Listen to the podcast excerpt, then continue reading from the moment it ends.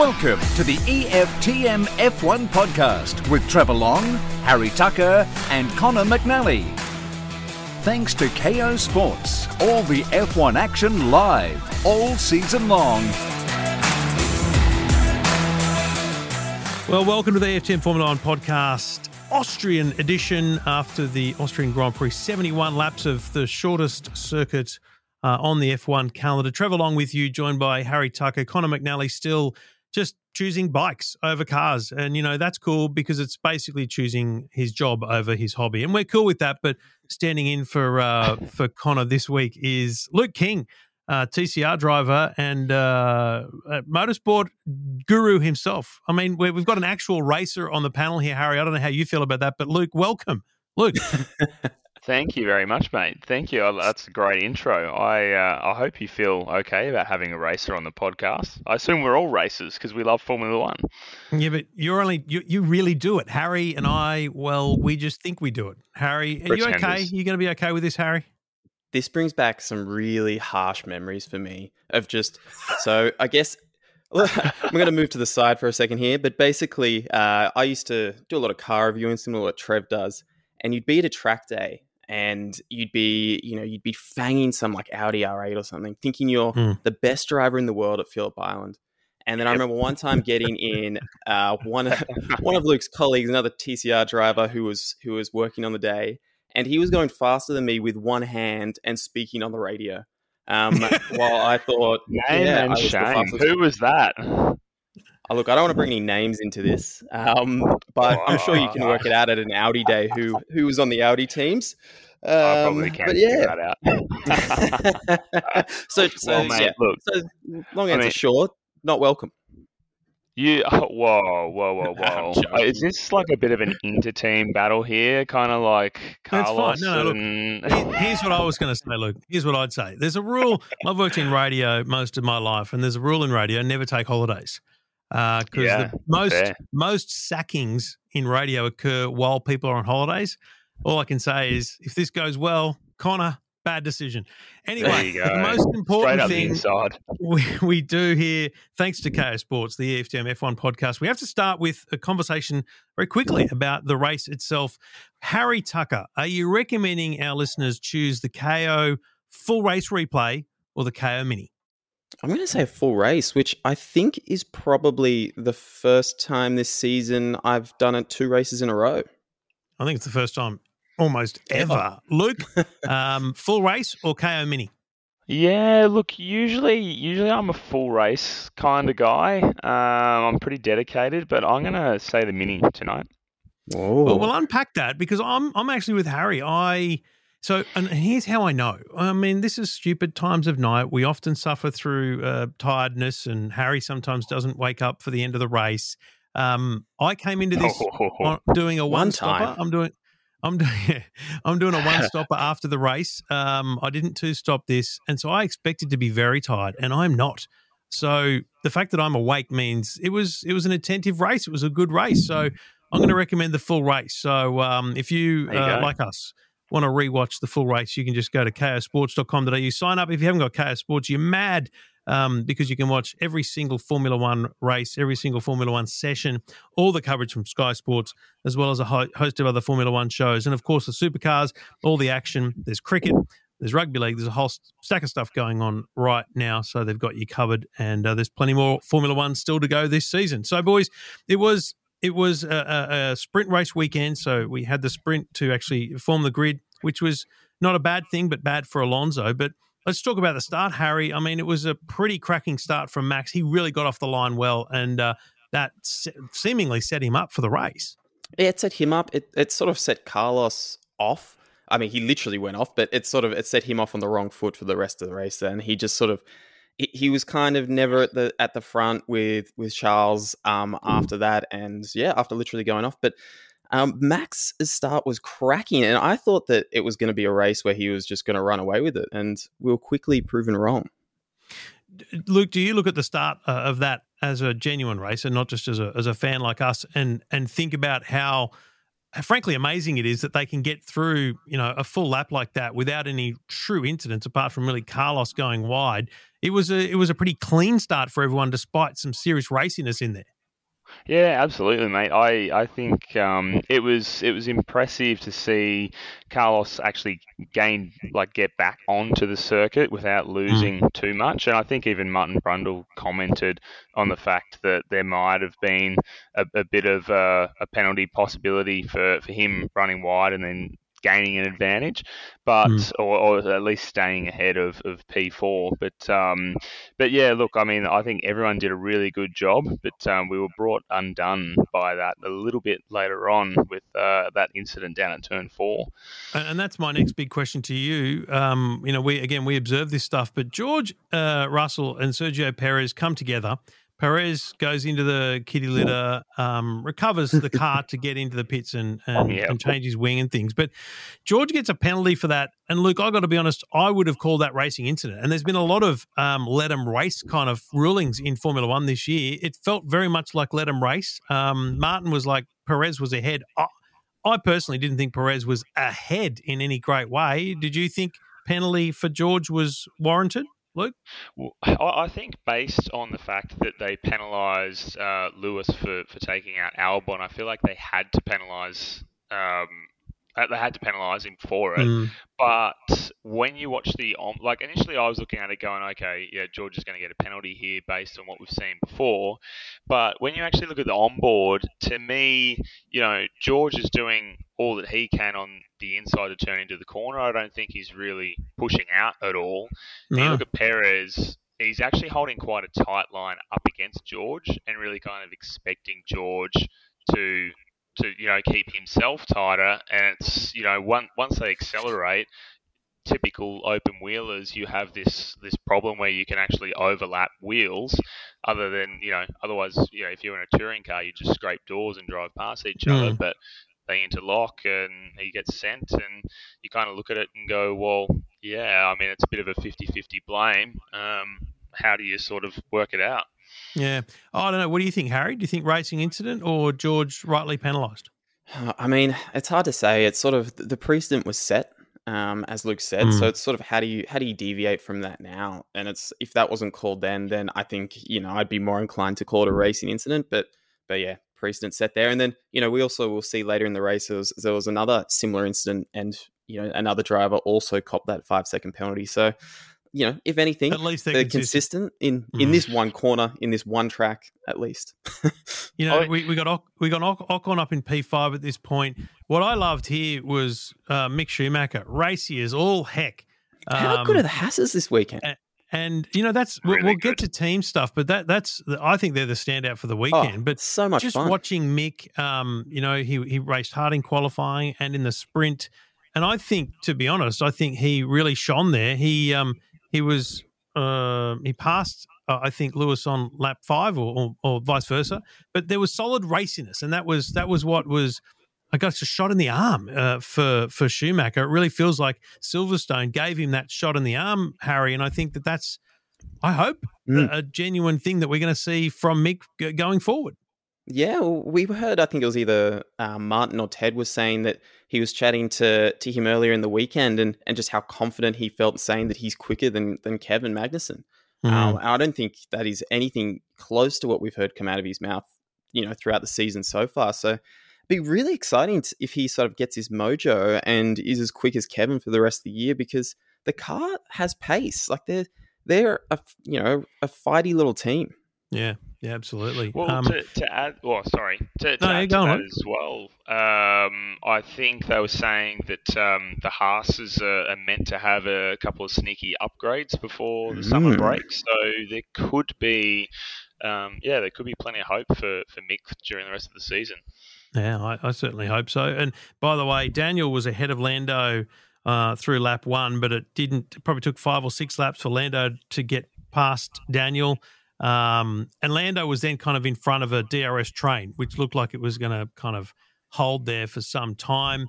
Um, and and, and you kind of realize at that point, I don't know that Daniel's really got it on Lando this weekend, but he's he's staying close, and that's really all that mattered. Yeah. Um, especially if you look at the Jess Yates interview um, with Zak Brown. If you haven't seen that, look it up on Kayo. I'm sure it's there as a standalone to watch, um, where she talked about Daniel and Lando and the relationship, and we put this up at EFTM.com. He he she said, "Is Daniel going to see out his contract?" He said, "Oh yeah," um, and then just talked about the expectation. The expectation is that he's going to be close to, to Lando, whether it's in front or behind, but just close. They want them. They want them together. Um, I think the the race showed that, and we'll talk uh, specifically about Daniel a bit later. But I think that was a good start to the race, and it kind of just petered out with points um, because I haven't even run through it yet. But Charles Leclerc in first, Max Verstappen second, Lewis Hamilton on the podium in third, George Russell fourth, Esteban Ocon fifth, Mick Schumacher, Lando Norris, Kevin Magnussen, Daniel Ricciardo, and Fernando Alonso rounding out the ten.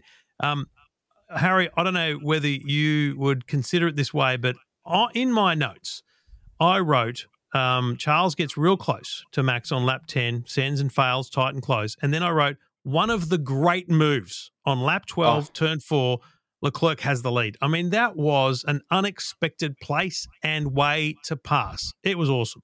It was just so sneaky. Like he had the DRS, you know, pulling him down the straight there.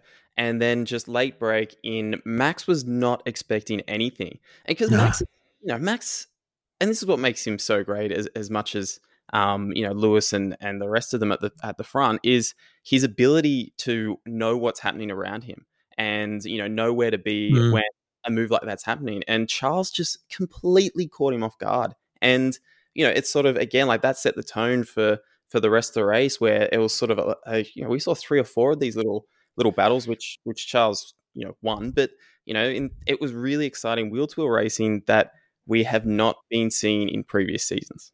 No, and and we'll we'll definitely talk about that because that to me is starting to really shine. And we go back to your comments last race, Harry, about being at a oh, genuine oh, yeah. race circuit. And look, that's that's a critical thing here. This, you know, the old yep. A1 ring, now Red Bull ring. This is a genuine race circuit. And I don't know about your thoughts on that that Leclerc move. I think it was turn four, but there was another one later in the race. I feel like it was you know turn six or seven. No, it was Lewis going around yeah, someone in like somewhere Lewis. weird. Lewis and, and Nick.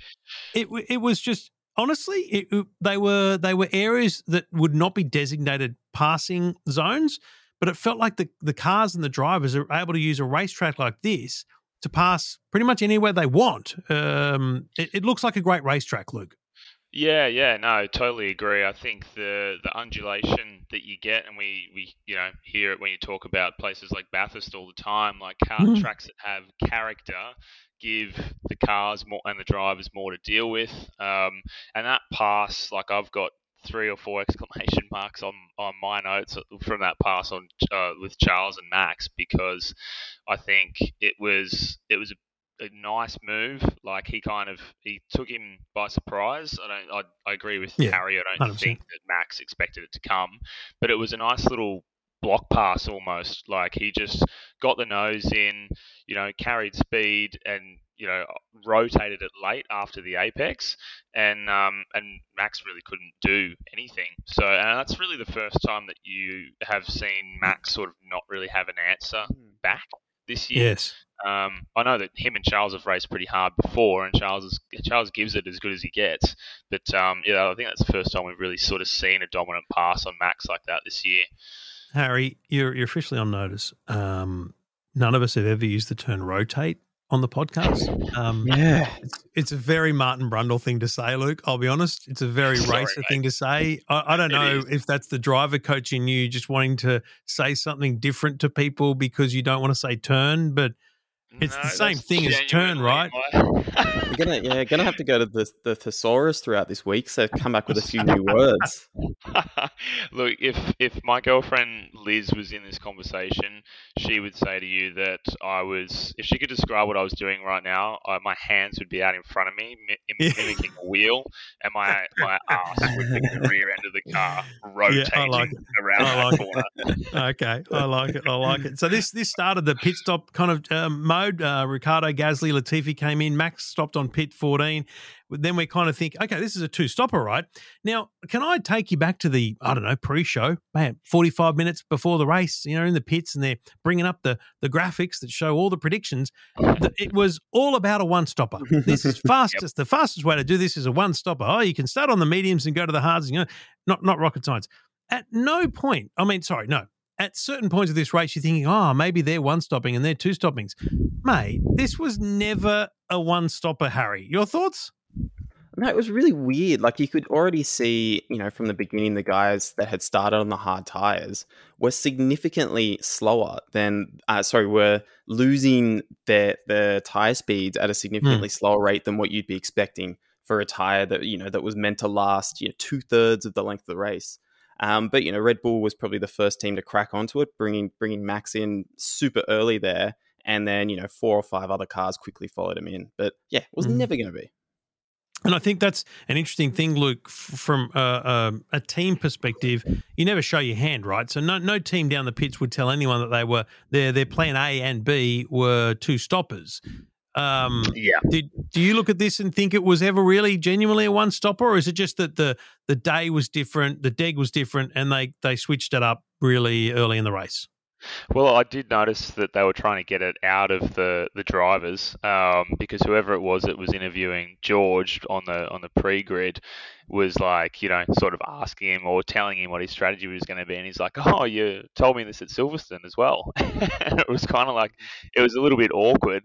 And then, you know, when you and I spoke pre pre podcast, I, I said to you, oh, you know, I reckon it's you know it's going to be interesting with the two stopper, and then like you say, they brought the graphics up, and we're looking at one stop strategies, and I'm like, honestly, I felt like a bit of an idiot because I was like, hang on, have I missed something here? Like, are they are we talking mm. one stop? um, but yeah, it was pretty obvious, um, you know, after that first stint that no one was going to be able to even make the hard tire work for for a double stint. Yeah, it was after this moment that uh, Hamilton took that beautiful pass in, in, inside Schumacher um, on turn eight. Ferrari strategy, it, it, seemed like they their team would be looking at a single stop to try and maintain their position, with Red Bull likely looking at a two stop. This is still very early in the race. We're still, you know, haven't even hit 20 laps.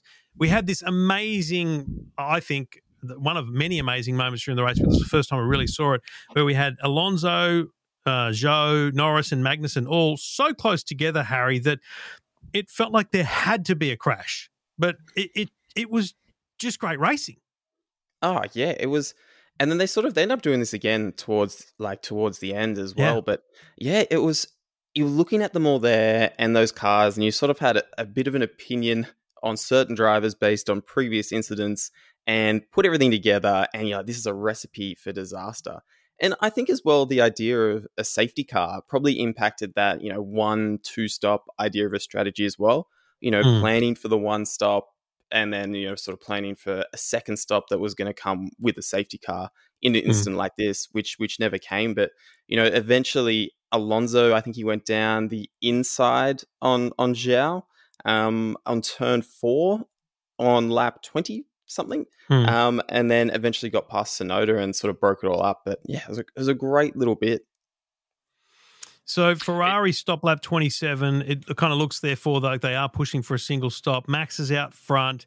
And, and at this point, Luke, I'm thinking, okay, Ferrari stopped really late. Uh, Max has stopped on 14. Ferrari stopped on 27. They're clearly pushing to try for the for the one stopper. At that point, that's yeah. what I was thinking. I don't know about you, but yeah, yeah. Um, it, it, seemed to me that Red Bull's only hope was a full safety car, as Harry just mentioned, because Max might be out front, but he's clearly going to have to stop again. And we all look at the Delta and we go, there's no way he's going to come out in front. So, how does that work? Is that hoping and planning for a safety car? Uh, that can't be a smart move, but it's, I guess in some some ways it's the only only play at this point.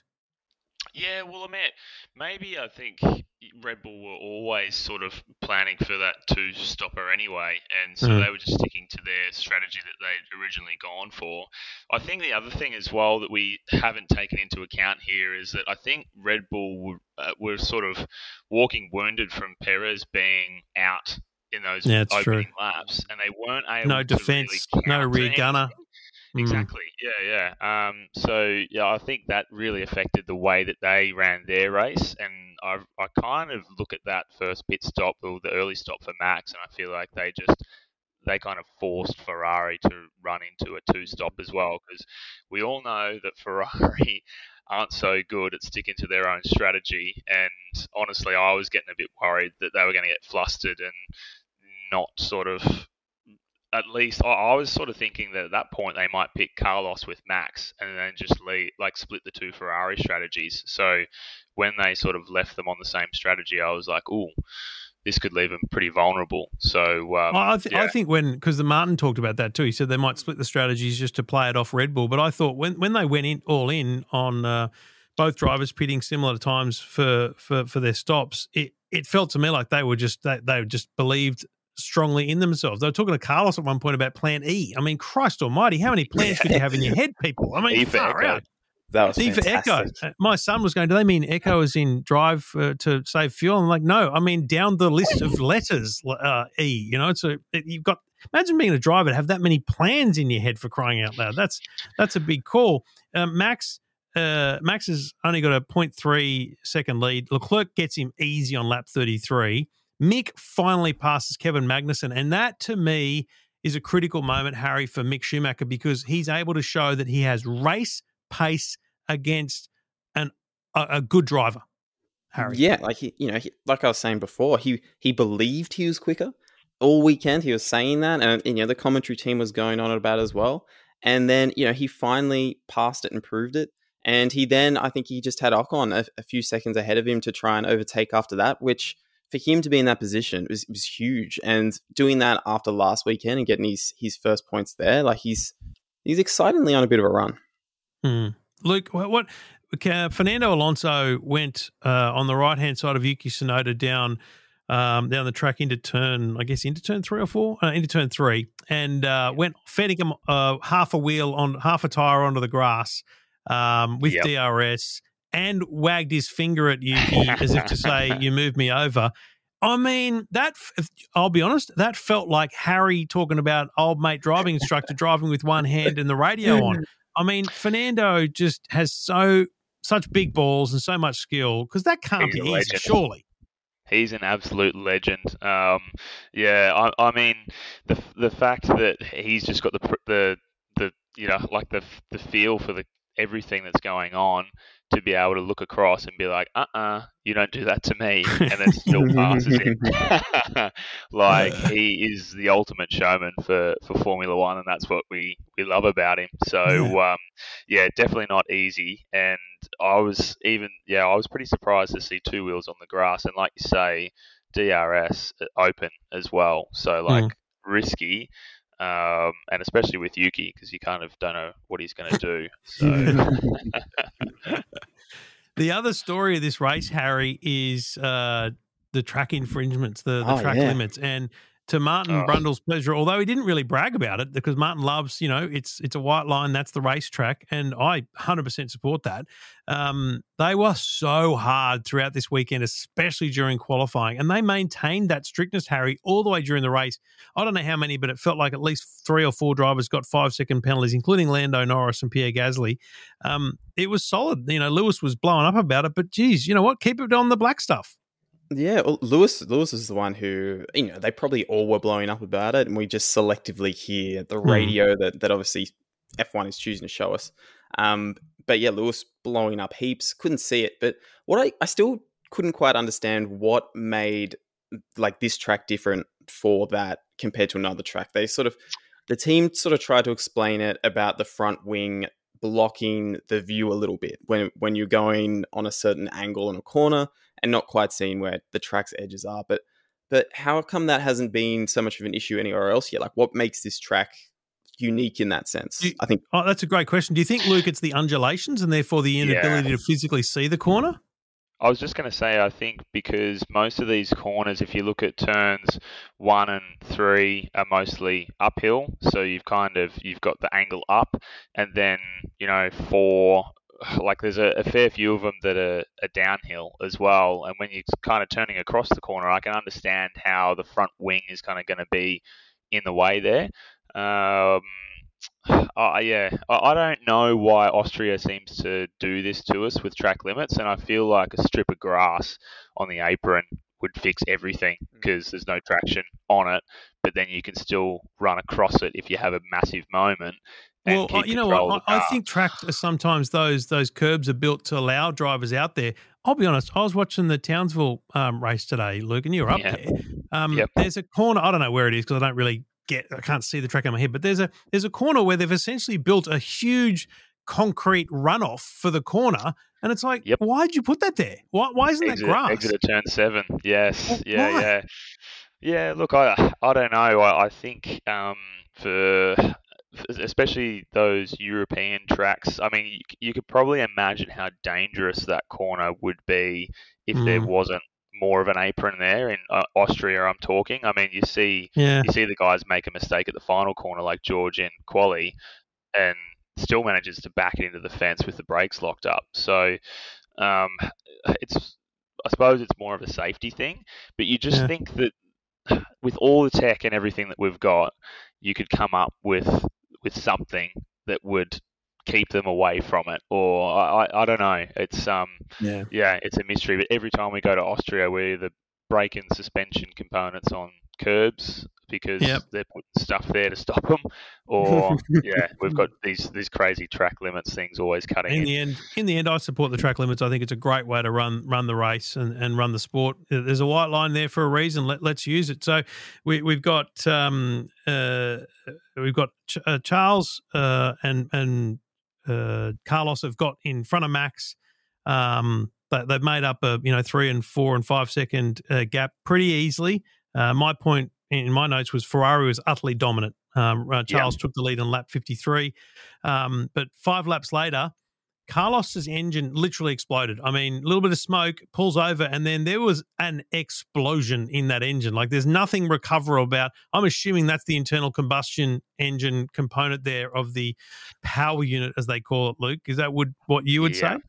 Oh, look, it's it's really hard to say with these being these things being so complex now. Um, my dad is going to listen to this, and he is a professional race engine builder and actually builds some engines for uh, an old Ferrari Formula One car here in Australia. Wow. Um, so he's going to have me for not really. You, know, you don't normally see the the, the body work kind of be pushed out by components, Harry, and I think that's that was full on. I mean, the car was on fire. Carlos w- was struggling to get out because the car was rolling back. The master was trying to stop it and then put it out, but it did cause a virtual safety car, which allowed a couple of people to to pull into the pits. By the way, I don't know, but I think an Alonso pitted twice um, in that virtual did safety he? car because he, he only had one stop and early, and then 10. he ended with three. It, it, because it was very weird. I, I, I, don't know. We'll have to watch a full who, replay. Who got fastest lap? Did we? Oh, we I didn't look because yeah, did Alonso look. maybe try to do that? Maybe, but anyway, I, I, don't know. But I don't know about you, Harry. But apart from the fact, let me be very clear. Apart from Here the fact go. that I had ten dollars on Carlos, Carlos coming second, Leclerc coming first, and Max coming fifth at thirty-five dollars. Um, it was pretty pretty disappointing for Ferrari fans, uh, Harry, because that was a that was a potentially great result for the team and for Carlos. You know, in the in the oh, championship fight, he was like devastated. You could see his yeah. face was just like his soul had left his body. Like he was just completely destroyed.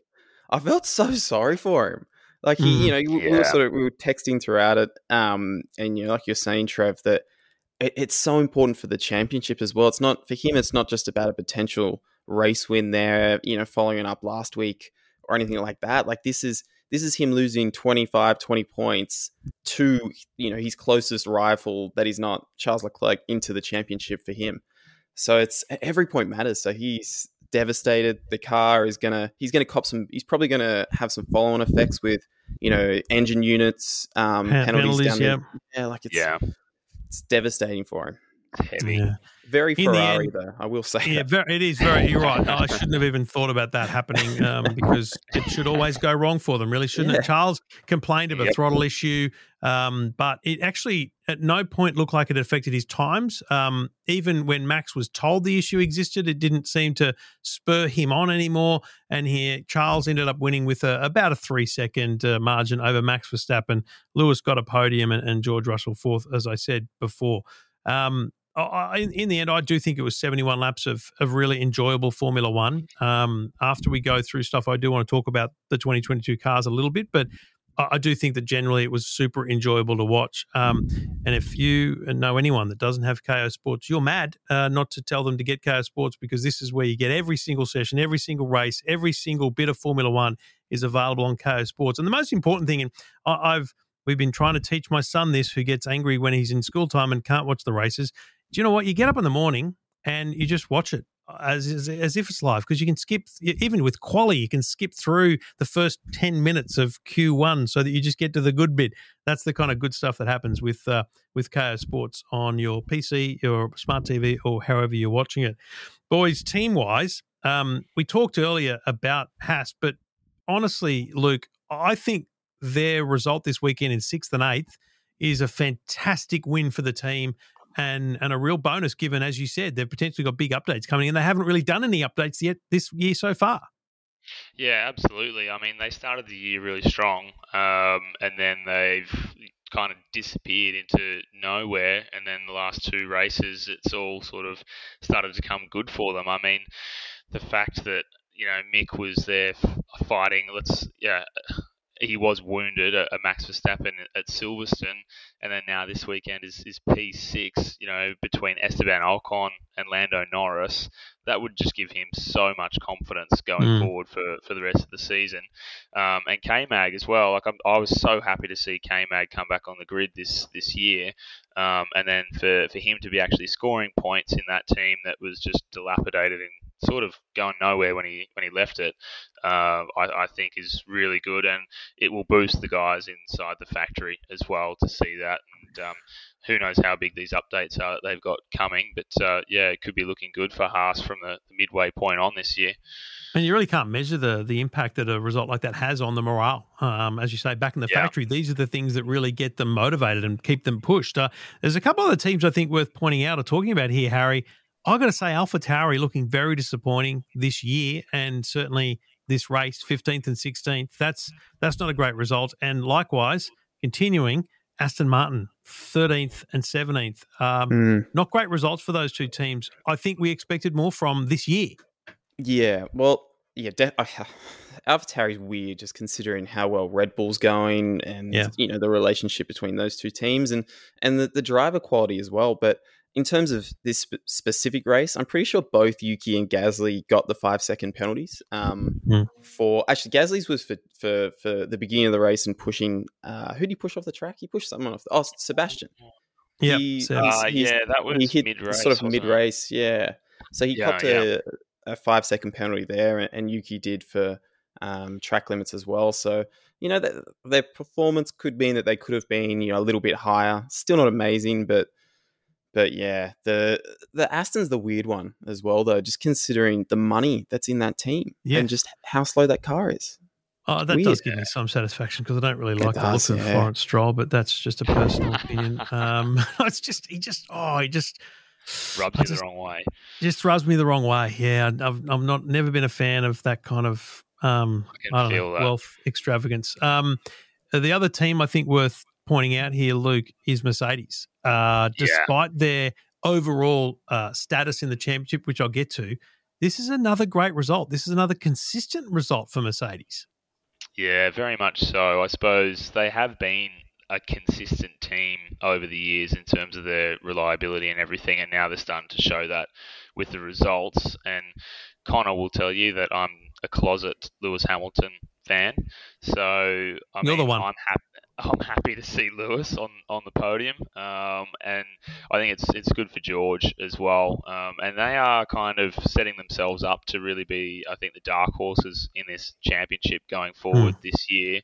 Um, definitely keeping their nose in it, and you never know what's going to happen with Red Bull's reliability later in the year as well. Mm. So, yep. Um, yeah, uh, Mercedes will take that. That's a big boost for them this weekend. Now, reliability. Yeah, re- reliability is what, what's critical, and and as yeah. you say, Luke, that that is something that uh, any any problems that Red Bull have will will pay back badly uh, in penalties, uh, as it is with Ferrari at this point. So if they can keep it up, Mercedes, they're, they're on a good thing. Uh, individual driver wise, uh, let's let's talk Daniel. Um, I actually think he had a good good weekend. Um, it's not perfect. It's not a great result because he didn't challenge Lando um, as yeah. the race moved on, and it'll be interesting to see what his quotes were about it. But you know what? Uh, Lando went into the um, grid uh, interviews saying, you know, the key, team's keen on on a double points finish. They got it. Um, uh, Daniel was with and close to, to Lando most of the race, but Harry, is that enough for, for people to not feel like he's failing?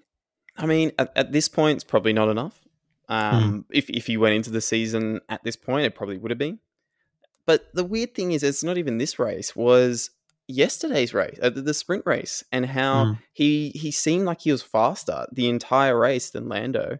He's on the radio, you know, begging in three or four different ways to, you know, let's just see what's the worst that can happen if you let me in front of him, um, you know, to see what I can do in clean air. And they kept just saying, "Oh yeah, yeah we'll get back to you," and never did. Mm. And so that that was really weird. And then even in this race at the start, that he seemed to have a bit more pace, um, and then sort of dropped off just randomly, and sort of then st- stuck at a certain pace behind Lando that that was safe enough for his position, but but not you know risking tire degradation and things like that. It was yeah, there's something going on at McLaren that I don't think we're getting the full story with. Not like full conspiracy, but just something. We, we've talked this to death uh, week after week, WhatsApp chat after WhatsApp chat. Um, I, I, honestly think we can we can overthink it too much and yeah. Overhear what's being said and read too much into everything. Yeah. But Luke, uh, as an observer, as a fan, where where are you at with the Daniel Ricciardo situation? Do you think he's doing enough to stay um, uh, on, on the team's good side?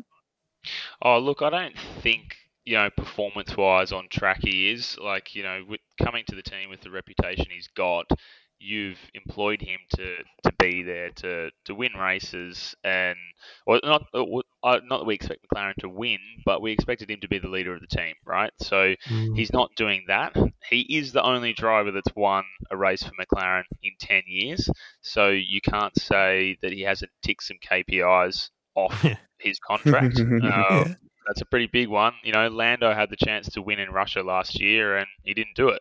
So, you know, Daniel's the one that's got them to that stage. So, and Zak Brown took that serious enough to get a tattoo on his arm. So, um, look, I think that there's heaps of overreaction in the media, and I hate the clickbait that I see about him because I Bravo, feel like, especially mm. the Aussie media, need to be behind our only F1 driver, considering we don't syndrome. have Oscar in there yet.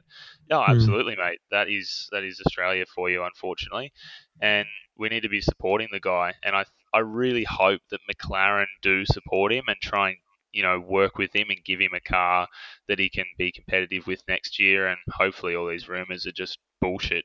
Really, yeah, um, simple as that. That's my view on the whole thing. All right, look, uh, driver standings wise, this this is you know it's fascinating. Um, Max Verstappen now leads the championship championship on 208 points ahead of Charles Leclerc on 170. So I don't have Connor's math skills, but I think that's a 38 point lead. Um, Sergio Perez on 151, Carlos Sainz on 133. You can see the disappointment there because Carlos hmm. could have bumped, you know, Huge. a little bit closer to Sergio and he been still within reach. Past him, right? if he came second? Uh, what's second? Get you uh, eighteen or twenty? Might have done. He would have he would have bumped past him. He would have been even or, or bumped past him. You know, one of the two, uh, uh, which would have been quite satisfying. George Russell fifth, Lewis Hamilton sixth, Lando seventh, Esteban Ocon eighth, Valtteri Bottas ninth, and Fernando Alonso tenth uh, in the drivers' championship. Constructor wise. Um, Red Bull Racing 359, Ferrari 303, and Mercedes 237. And I think while they're big gaps, right? Basically, you know, 50 to 70, 80 points between, you know, first and second and second and third, it's it's it's not enough to be com- to be complacent in any way, shape, or form because any reliability issues, any major penalties is going to allow for, um, Ferrari to drop back or Red Bull to drop back and, and Mercedes to be ready to pounce. That's that's kind of what's exciting about that top three. I think McLaren, by the way, are now equal with Alpine on 81. So Alpine and McLaren are now equaled up because of Esteban's performance there, basically, wow. and Fernando getting a point um, with uh, the the battle for for that position well well run and won basically uh, this time of year anyway, and going into the half year with Alfa Romeo. Haas has 34 points ahead of Alpha Tauri um, Aston Martin, and Williams. So Guenther would be very happy with seventh in the championship, I think, Harry.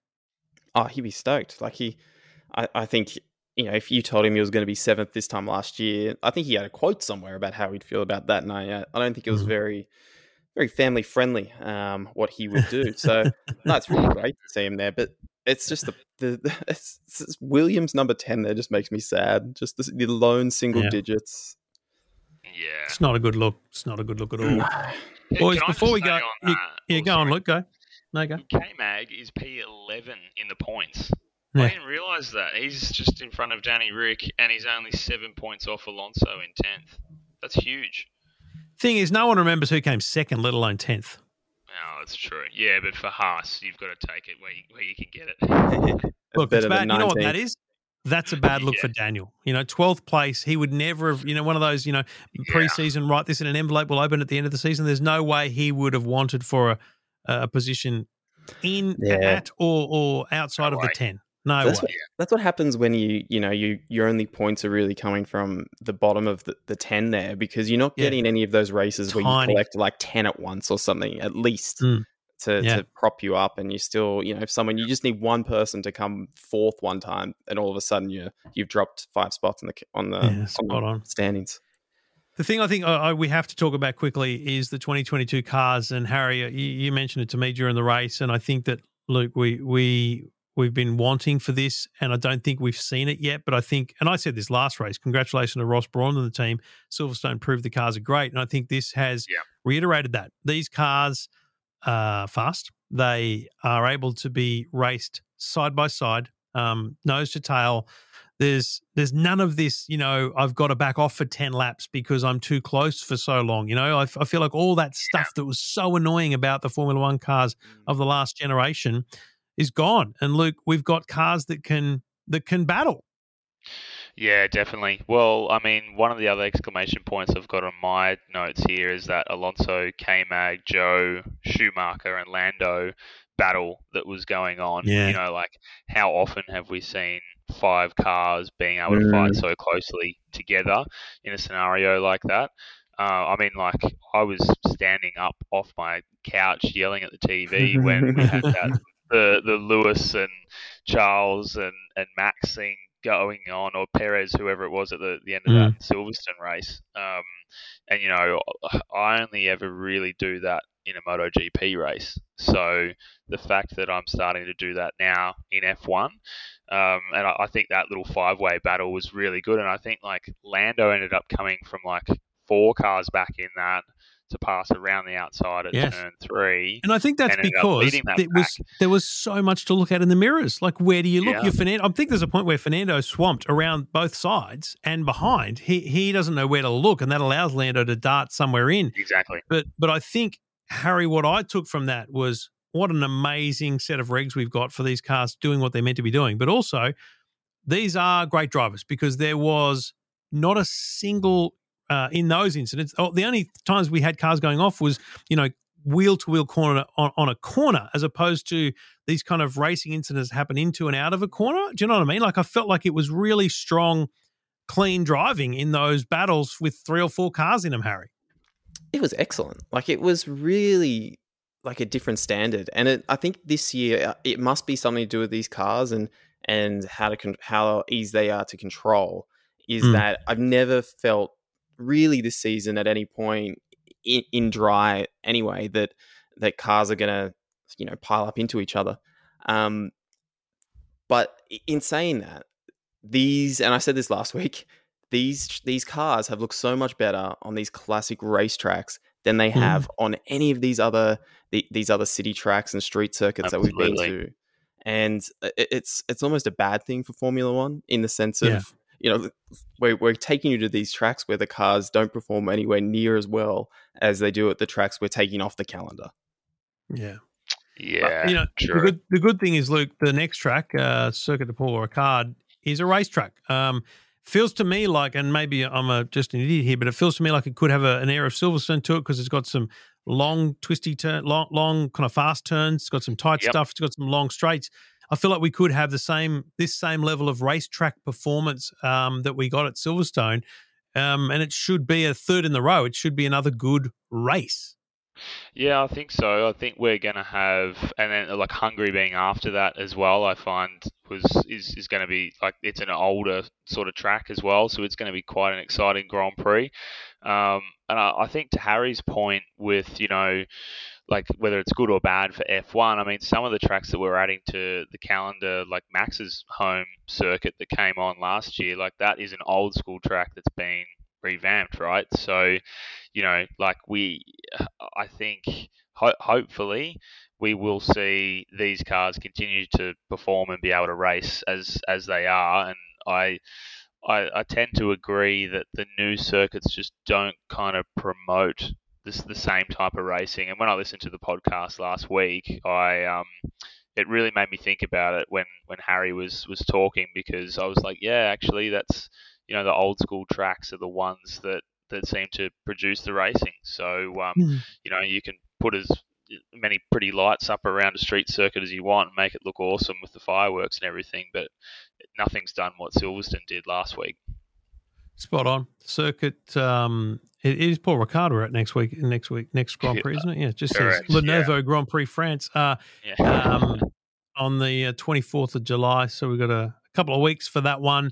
Um, and it feels like it's not going to be another Tour de France race for uh, Connor. So we'll be back and we'll talk uh, Formula One again, hopefully at another great racetrack with another set of great racing and another full weekend of just overall excitement. It's another 11 o'clock race, so it's not the end of the world. It's not a, not a shocking time zone um, I'm I'm energized, boys, by by a great weekend of Formula One, um, and uh, looking forward to a few more this year, boys. Uh, it's been a great weekend, a great race, and um, a good chat. Best, best Harry, race. Luke, definitely, uh, yeah, definitely, absolutely. Can can I just ask you, boys, what is what is your opinion on the racing this year in terms of the way the drivers have been treating each other? and this whole new thing where all a lot of the guys seem to be migrating to the way that Max is driving, and I'm talking specifically about cars running each other off the exit of the corner. It's a very good question, I mean, Harry, Harry. I think that from my point of view, I think they've all started to realise that he's getting away with a bit. They've found what his his limit is in terms of what he does get away with, um, and I think they also realise that they've got to race that way. But it's yeah. interesting because there was a lot of opportunities for that today. I think the couple of spins today weren't in in any way that style. I think they were just unfortunate. Um, you know, whether it was visibility or whatever, I don't think there, there was any aggression in those at all, frankly. Um, but I think I, I want to see more send it. So bring it on. What do you reckon, Harry? Yeah, I, I, think you're completely right about the fact that you know they're seeing what he's getting away with and going, well, you know, if this guy's freaking can do that, then then I can too. And we, we especially with Charles today, I think that mentality came into, mm. ironically enough, the move he did to overtake Max. It was um, a very um, Max move. yeah, but I also yeah. think it's encouraged some other little cheekier things, which I, I really enjoy as well. And you know, Fernando's always been a bit cheeky, but I think he tries to get away with more now than he ever would before. And we even saw with this one, he was starting at the you started twentieth, and he was going especially slow. You know, coming to the formation grid. oh, I noticed that. so he had the warmer tires, like ready to to fly off the grid. It yeah. worked for him. But like cheeky things like that, I think come out of it as well, which I, I really enjoy. Well, a good uh, lots of racing is good racing. I'm I'm I'm okay with that. Bring it on. Um, what's your next race from the TCRs, Luke? When's that? Uh, we are up at Queensland Raceway on August 5th to 7th. So uh, if anyone's up in Brisbane, feel free to, to get in touch and uh, happy to take anyone for a, a pit tour uh, around my Hyundai i30 TCR car.